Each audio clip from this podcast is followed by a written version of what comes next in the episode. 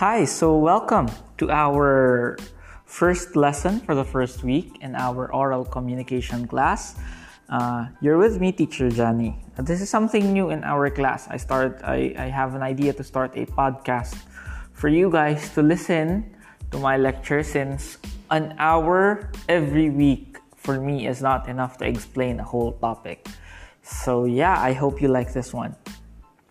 So, for this week, we are going to talk about the definition, the process, and elements of communication. Because at the end of this lesson, I want you to define communication, to describe the process and elements of communication, and examine both verbal and nonverbal communication scenarios and critique how the elements contribute to the success or lead to the failure of communication. Now, you might ask, what is communication? Ano nga ba ang communication para sa atin? Ano ang communication? Technically, it is said that communication comes from the Latin word communis, which means to share and inform ideas, feelings, etc. It is a process of sending and receiving messages in order to share meanings. That is according to Wood 2004. Also, it defines it, it it defines it as a dynamic, systematic, or contextual, irreversible, and proactive process in which communicators construct through personal meanings, through uh, personal meanings through their symbolic interactions. So, anong gusto nitong sabihin? Bottom line is that communication is the process of sending, receiving information. So, this is communication. I am sending this to you. You're going to hear it. You're going to interpret it. That's already information. That is already communication because information is already transferred to you. So, why is it essential? Why is communication essential to human beings? Communication is essential and unique to human beings, so much so that Myers 1992 uh, claims that communication is at the core of people's humanness. Communication is at the core of people's humanness or being human. It is the means by which people build and foster relationships. Every day, people interact with each other by speaking, listening, interpreting nonverbal messages, and reading and thinking. So, there are two things that you need to understand with communication. Communication is not just verbal. Hindi lang to nagsasalita, hindi lang to yung sinasabi, kundi kung ano yung uh, what do you call this the the facial expressions the actions the reactions of people that is also communication now there is somewhat uh, there is something that is called the process of communication. Kung naaalala niyo yung sinabi ko kanina, meron tayong tinatawag na verbal, non-verbal, meron din tayong tinatawag na sender, receiver. Communication is the process of sending and receiving messages to produce meanings. Sinabi ko na yung kanina. It is a process, take note of this, it is a process because it involves stages and interactions of the elements that are involved in transmitting information. You might ask, what is this uh, elements of communication that is included? Please go to your learning management system. You will find the elements there.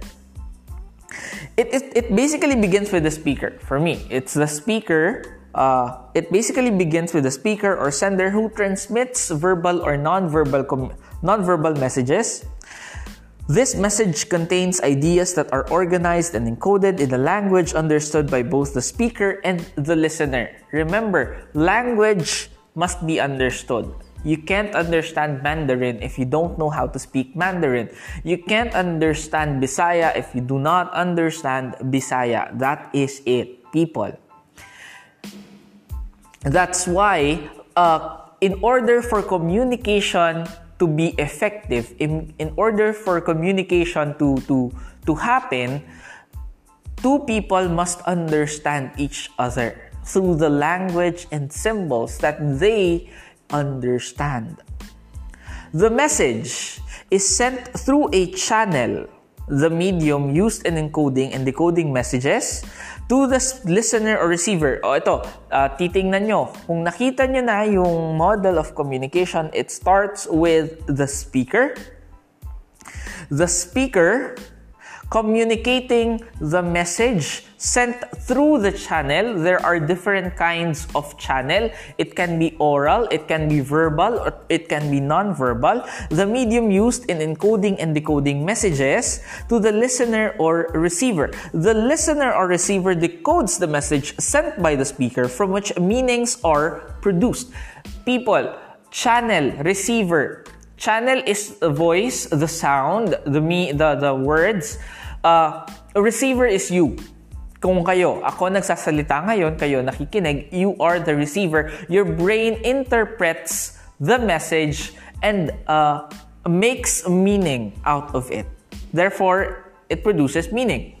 Based on the meaning he has perceived, the listener that responds to the speaker by sending his own message, the response is called feedback. Kaya kung makikita nyo ngayon sa uh, communication process, there's a source, that's the speaker. The message, i-encode niya. Pag sinabi nating encode, the source, the, uh, the, the source is the brain. The message encoded through language, therefore goes through the channel. Then, i-decode na ngayon, i-receive na ni receiver, i-decode niya using the ears to the brain, then to the receiver, nasabutan niya, naintindihan niya, grabe sa nasabutan, di ba? Naintindihan niya, then magre-respond siya. And that is what you call feedback.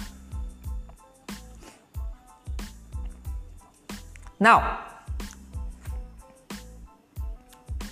there are certain elements of communication. Okay? To better understand communication, communication process, one must know the elements of communication. Uh, these are speaker, message. This includes verbal and non-verbal, the channel, the listener, the feedback, and the context. Again, that is the speaker, the message, the channel, the listener, the feedback, and the context. So we have six. In other books or in other discussions, ang mag uh, there are magfo-focus lang tayo sa sa uh, the speaker, the channel, the receiver. Yun yun. Pero hindi din i-discuss sa ibang discussion ang context, ang listener at ang feedback. Kasi sabi nila, communication sometimes is linear. Pag sinabi nating linear, only papunta lang doon sa speak sa sa receiver. Wala nang bumabalik. So, yun yun. Again, we have six. At this point, we have six elements of communication. Now, uh, there is the first uh, element we must know is the speaker. Kung sino man ang nagsasalita, siya ho ang unang element ng communication. Speaker. A speech situation starts with the speaker, a person who is presenting a message to a listener. The speaker's credibility, knowledge of the subject, manner of speaking, sensitivity to the listener, and his environment all contribute to how successful he is in sending his message. Now, if the speaker doesn't care about his listener, communication will not be effective. If the speaker does not care about the environment, communication would not be effective. For example, sa isang classroom, nung nag-face-to-face pa tayo, kung ang teacher walang pakialam kahit maingay ang klase, maiintindihan ba siya ng estudyante? Sumagot kayo dahil naririnig ko kayo. Ang sagot noon ay no. Tama? Hindi siya maiintindihan ng klase kasi maingay yung klase. Ngayon, anong gagawin ngayon ni teacher? Quiet, tahimik, ang ingay-ingay, boys at the back, maingay kayo. Gaganon siya. Because the teacher, which acts as the speaker, wants to have the effective communication. Gusto niyang maparating dun sa kanyang mga estudyante na Yung, yung sinasabi niya, yung gusto niyang ituro. Again, the speaker's credibility, knowledge of the subject, manner of speaking, sensitivity to the listener and his environment all contribute to how successful he is in sending his message. Another crucial part when you are the speaker, you must be knowledgeable of what you're talking, of what you're talking about. What do I mean? But you must that you must be knowledgeable by what you're to- of what you're talking about. Kasi uh, hindi ka naman mag uh, hindi ka naman magdi-discuss or hindi ka naman magsasalita about physics if you're not uh, if, if you don't know anything about physics. That's why I don't teach math because I don't know how to do math. Well, I know basic math, hello, adding, subtracting, dividing, multiplying, but pagdating sa integral part ng mathemat- mathematics, uh, what do you call that? Integral calculus, basic calculus, which you're going to undergo, good luck, eh, hindi, hindi masyadong, what do you call that? I, hindi ako knowledgeable. That's why I can't talk about it. Kung padiscusin nyo ako ng math ngayon, hindi ako magdi-discuss kasi hindi ko alam. Therefore, hindi makikinig sa akin yung mga taong dapat makinig sa akin kasi hindi ko naman nga alam. Again, that is the speaker, where the information comes from. Next, the message. Message can be verbal and non-verbal. The words used in conveying ideas are called verbal messages. What communicators need to know is that words do not have the same meaning for everyone and they can man and and that they manage that they change meanings as time goes by. People again not because a certain word means something to you doesn't mean it means something to everyone. Ulitin ko hindi porket may uh, may meaning yung isang word sa iyo eh may meaning rin yung words sa kanya. For example uh, uh, what are the words? Uh, for example, bao. Uh, in Bicol, it's bao. What do you call bao? Uh, turtle. A turtle. Uh, I don't know what's bao before because it's the first time I've heard it. It doesn't have meaning to me. Pero may meaning siya dun sa kausap ko. Kasi ang sabi niya sa akin, ang sabi niya sa akin, pirmi ka ngaya may kapot na bao. Ko, what is bao? I trans I'll translate it to English. You always uh, you are always carrying a turtle. Ha? sabi ko sa kanya, ha? Bao, what's that? Eh, sabi niya, turtle. Words have denotative and connotative meanings. The definition one finds in the dictionary is the denotative meaning while meanings that arise from an emotional or personal response to a word are called connotative meaning. I want you to take note of this denotative and connotative meanings. Denotative meanings are meanings from the dictionary, the technical definition of a word, denotative meaning. Connotative meaning is the meaning based on emotional or personal response to a word, Yun yon. Emotional or personal response to a word. Anong pakasabot mo, anong pagkakaintindi mo sa verbal message na yon o sa sa word na yon. That's connotative meaning. Moreover, moreover, words evolve as they sometimes change in meaning or completely disappear as people stop using them. An example of a, a this is a language. An example of a language that is now disappearing in the Philippine culture is Chavacano. Chavacano is a Spanish, uh, Filipino-Spanish language. Wala na masyadong gumagamit nun. Uh, this is just a segue. However, let's continue. For example, the word text was used before to, refer, to refer to a printed work. Text. The text. Uh, if you're holding, uh, if you are reading a book now, there's text there. Mm. Yeah, there's text there. Uh, the word was used before to refer to a printed work. Now, it has become acceptable to say text me, which means sending a text message through the cell phone.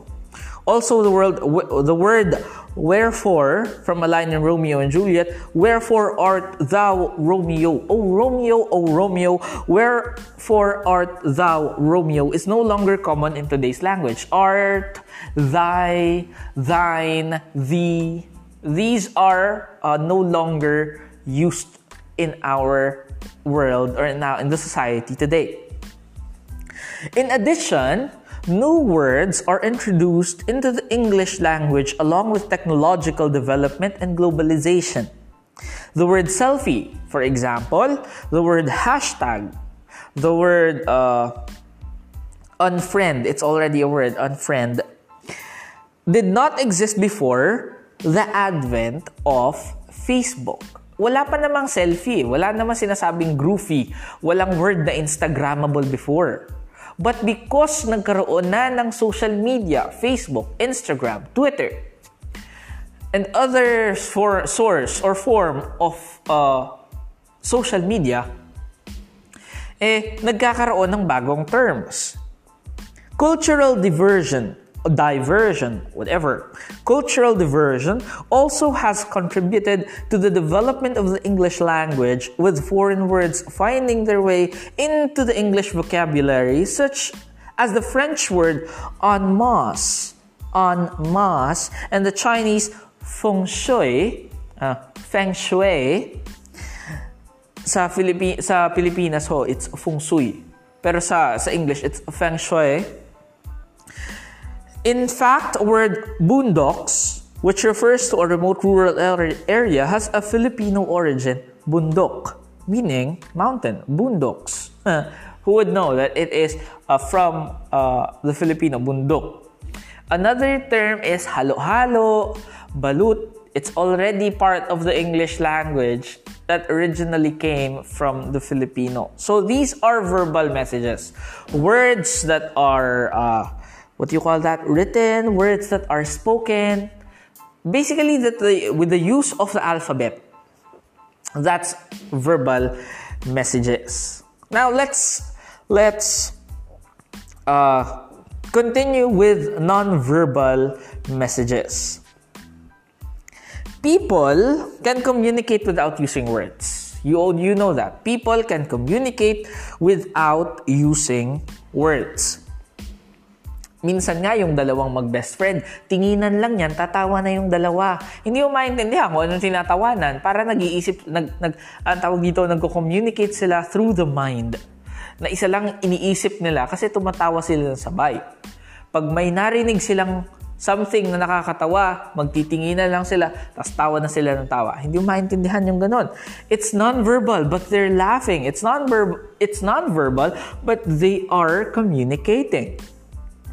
Now, the messages expressed through one's appearance, facial expression, eye contact, posture, gesture, and voice are called non-verbal messages. More often, one can tell a person's thoughts or feelings by looking at his non-verbal cues. So, marami ho, aside from talking, aside from writing, aside from listening, we can understand a person's thought or feelings just by looking at that person. So what are these non-verbal cues? Pag sinasabi na ho nating non-verbal messages, it can be communicated through non-verbal cues.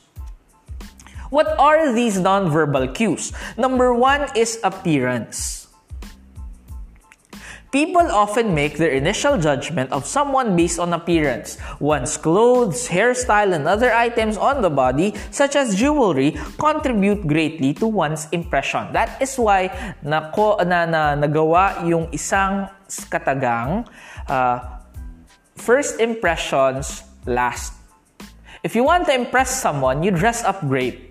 If you want to impress someone, magpapabango ka. Kaya nga sa first date ng mga millennials ngayon, grabe, ang poporma na, ang babango na.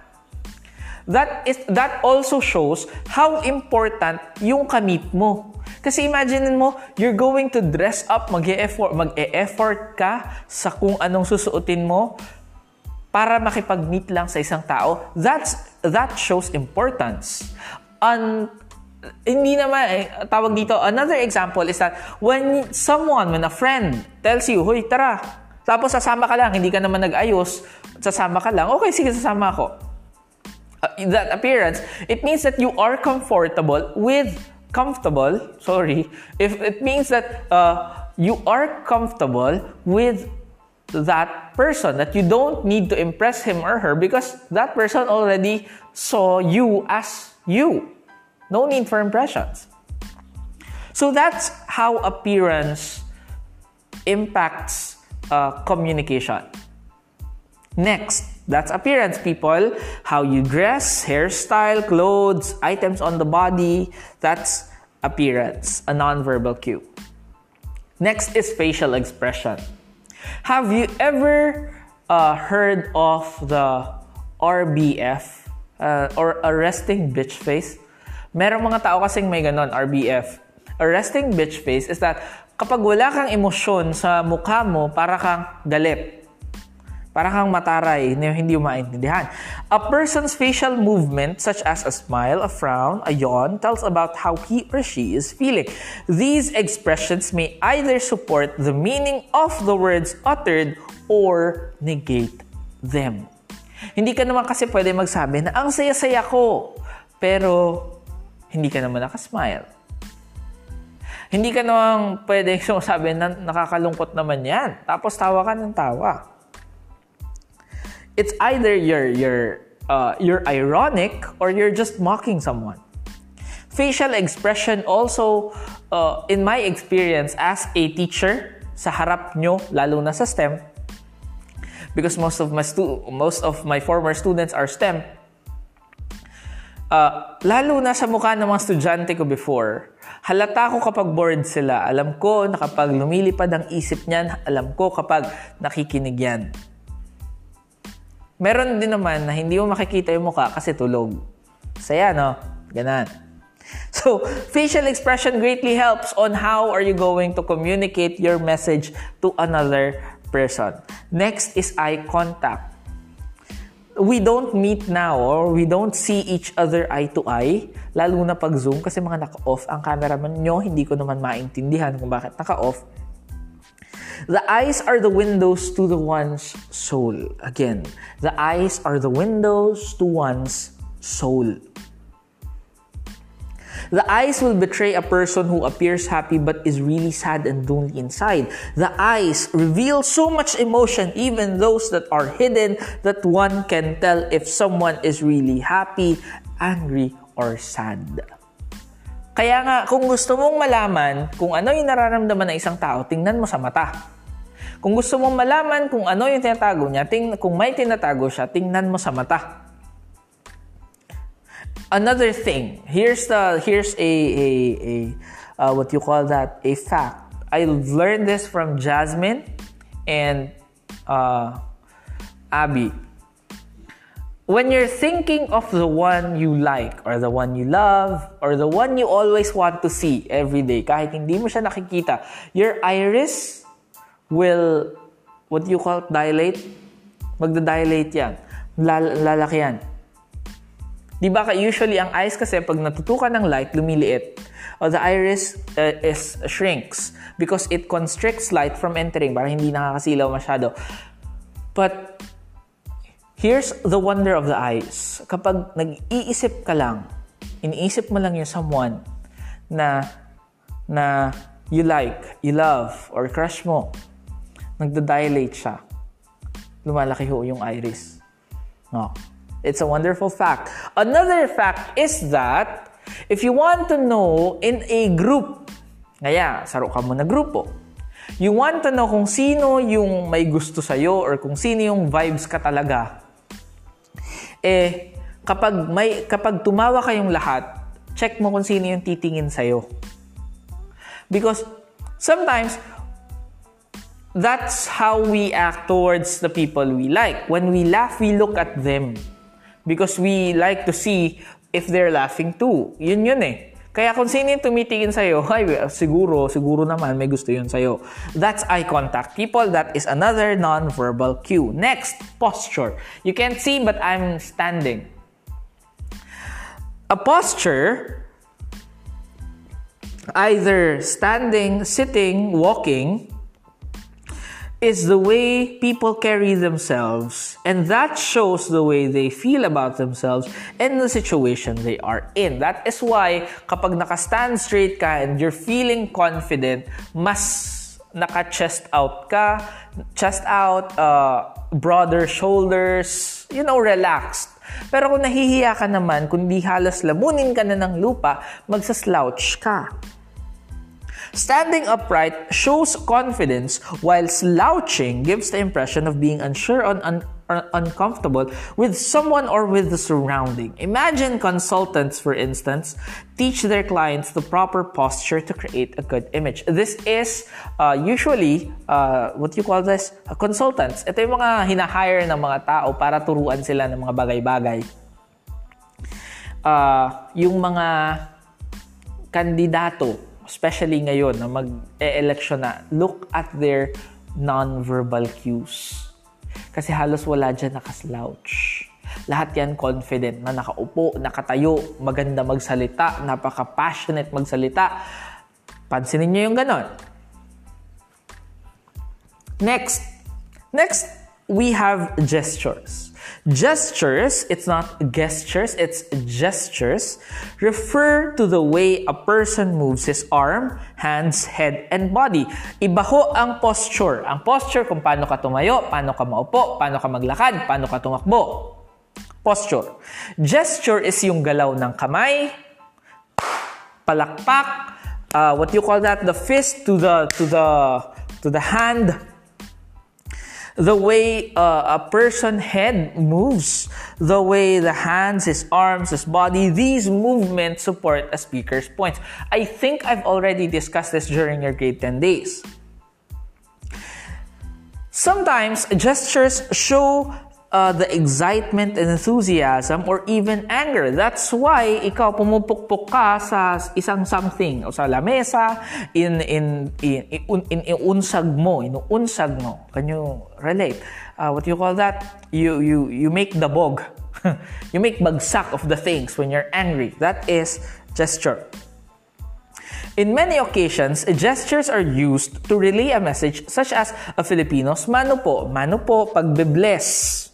Mano po, the act of placing the elder's hands on one's forehead is a sign of respect for elders. Pero ngayon, hindi na kasi yun eh. Pag magmamano po ko ngayon, ay wag na, wag na, nakakatanda yan, beso na lang.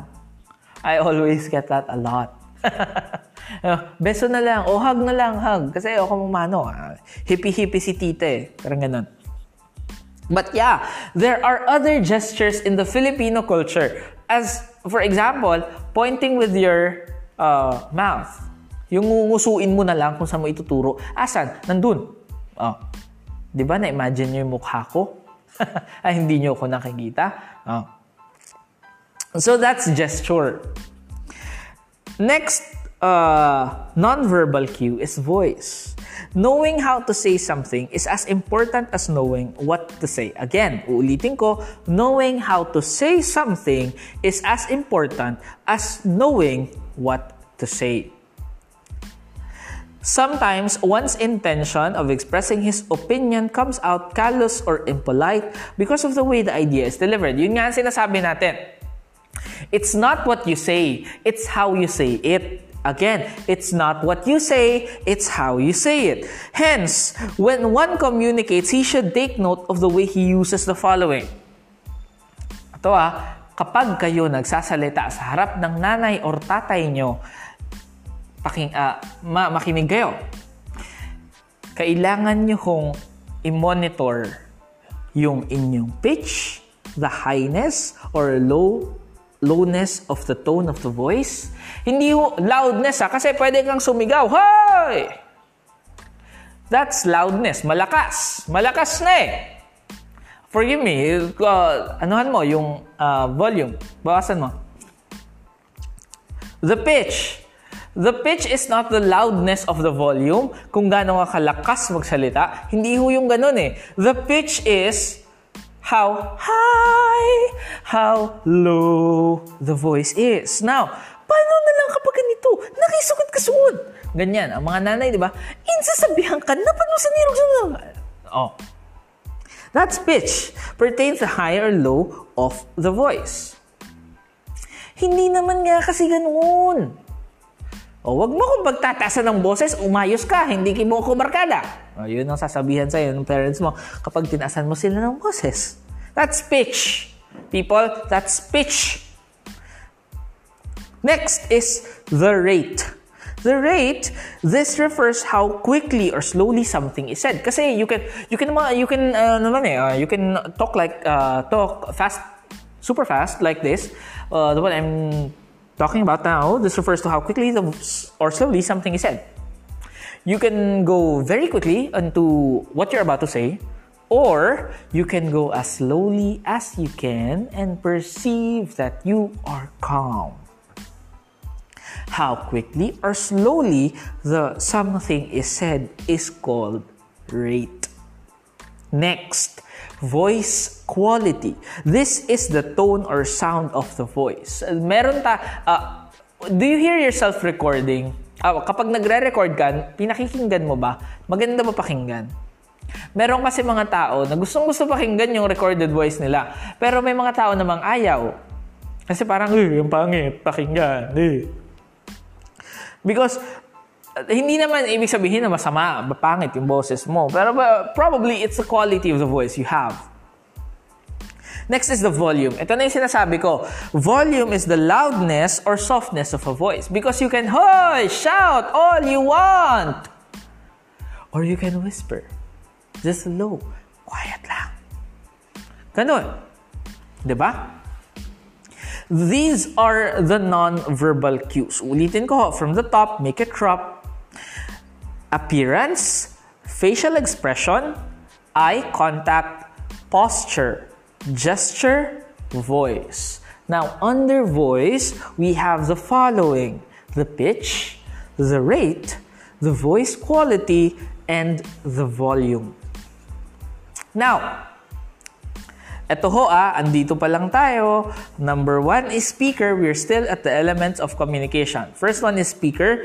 Number two is the messages. Kakatapos pa lang natin sa messages. Next, we have the channel. Number three. Communication process, messages are sent through the channel. The different channels of communication corresponds to the different senses. A little girl who shrieks when one tries to scare her is using sound as the channel to express her fear, while a woman who hits the prankster with her hand is using touch as the channel to react to the situation. Difficulties in understanding a message may also be due to the noise. Okay, noise. Noise here is that which interferes with the listener's ability to perceive or understand the message. The sound of a children laughing, playing might affect a person who listens to a friend as he is talking to. That's why yung mga teacher palaging sinasabi, Boys at the ang ingay-ingay nyo. Girls, group ng girls, dyan sa gilid, ang ingay-ingay nyo. Ingay-ingay nyo. Oh, oh my God. Oh my God. Sorry for that joke. It's corny, I know. Pero ganon, there are difficulties because of the noise. Again, channel can be sound, can travel through sound, channel can travel travel through actions.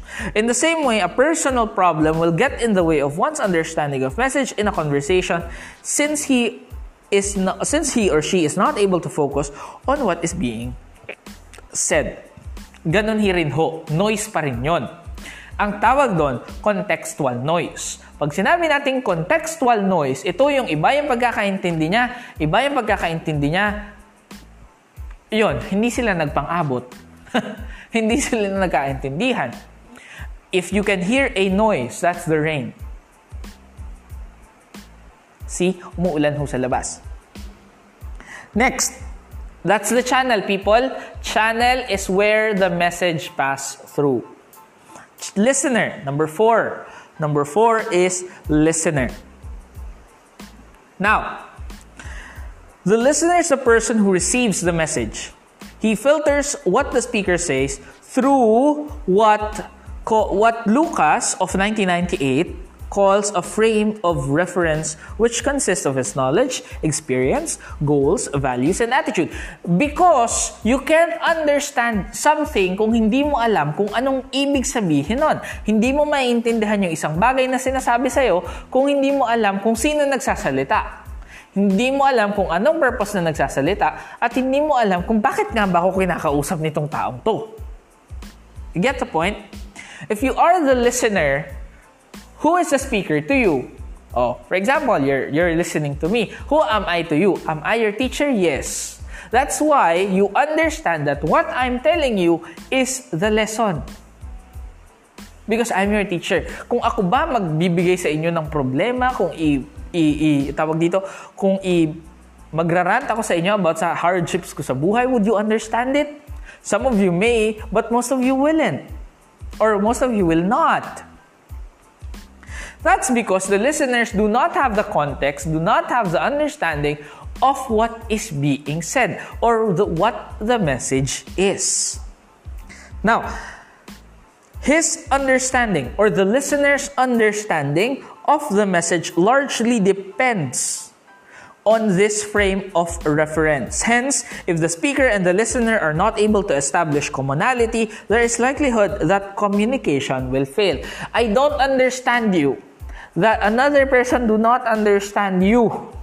Communication will not work. Kaya nga, kahit sa relationship, sa may mga jowa sa inyo, sa may mga jowa dyan, communication will fail unless you do not find common ground. Hindi hindi pwede yung intindihin mo ko, intindihin mo ko, intindihin mo ko. Hindi pwedeng ganun.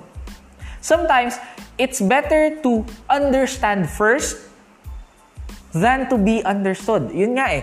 Uh, seek first to understand then to be understood. Intindihin mo muna yung yung yung tao kasi kapag hindi, kapag sinabi mo na ako intindihin mo, walang communication doon. You get the point? That's listener. Next. Feedback. Ay, sorry. Feedback. The response of a speaker's or the response a speaker receives as he communicates his verbal or his message is called feedback. This response may be given in a verbal or non-verbal manner. A listener may say yes or no as a sign that he understands when the speaker asks him if he wants to attend a party. For example, pag tinanong ko ba kayo, nakikinig ba kayo? You'll probably answer yes or you'll probably nod your head because, you know, mm. or the listener could nod or shake his head in response. Hence, feedback may other be either be positive or uh, negative. According to Galvin and Cooper, positive feedback tells one to, to, to continue what he or she is doing, while negative feedback tells one there is a problem to deal with or listener does not agree or share the speaker's idea. Anong gusto sabihin nito? A positive feedback may say, o oh, sige lang, okay, sige, kaya mo yan. O oh, sige, continue lang. Okay, sige, istorya lang. That's a positive feedback. A negative feedback, maybe, wait lang, huwag ka muna magsalita. Wag, hindi ko naintindihan. That's a negative feedback. Now, through the process of giving feedback, the speaker and the listener could weigh whether they are communicating or fe- effectively or not. That's why I need your feedback now. I need your feedback now. If you are listening, uh, this is something. If you are listening, message me. Message me if this podcast is good or it isn't effective to you. Okay? If this uh, podcast is good or if it isn't effective to you. Next, we have context. Context is the setting and people that surrounds a message. Context is the setting and people that surround a message. It provides people with a background which helps reveal the message real meaning. Setting involves time, place, and location. Ulit, setting, place, time, location. The way a communicator sees the setting and the people in a communicative situation will affect the way he tackles the issue. What's the context being said? Oh, itong konteksto ng pag-uusap ba natin? Is this a friendly context? Am I speaking to you like a friend? Am I your friend in this context? Kung ako ba kaibigan mo, makikinig ka sa akin ng ganito. Di ba hindi naman? Nakikinig ka because I'm your teacher. Nakikinig ka because the context is you need to listen in order for you to learn, in order for you to understand the uh, the slides you have now. That is context. Ngayon, kaya nga meron sinasabi, ha, ano sinasabi mo? Kasi iba pala ng pagkakasabot niya sa gustong sabihin ng sa gustong sabihin ng isang tao. That's context, people. That's context. One cannot understand if may barrier sa communication nilang dalawa. So, ano bang importance nito, sir? Bakit kailangan natin ng ganito? Ha? Ha? Bakit kailangan natin maintindihan kung ano yung mga communication, yung process, yung meaning? People, it all oral communication aims to have you speak effectively or communicate effectively. The bottom line of this discussion is that I want you to understand that it's not just about how a person speaks, it's not just about what a person says, but it's all about people understanding each other. That's the goal of oral communication to widen your understanding of people and for you to express your ideas better. That ends our discussion for week 1, 41 minutes of discussion. I hope pakinggan nyo to kahit paputol-putol lang. Okay? So, thank you for joining me. Thank you for listening to our first lesson in this podcast. Please message me if you have any suggestion on how can I improve uh, stuff because I really want to make this right now. I don't want it to be like the 21st century literature na I wasn't able to give my full blast in lessons. Okay? So, uh, message me for suggestions. I need your feedback. That's how important that is. Okay? So, thank you for listening. Again, this is teacher Jani signing off.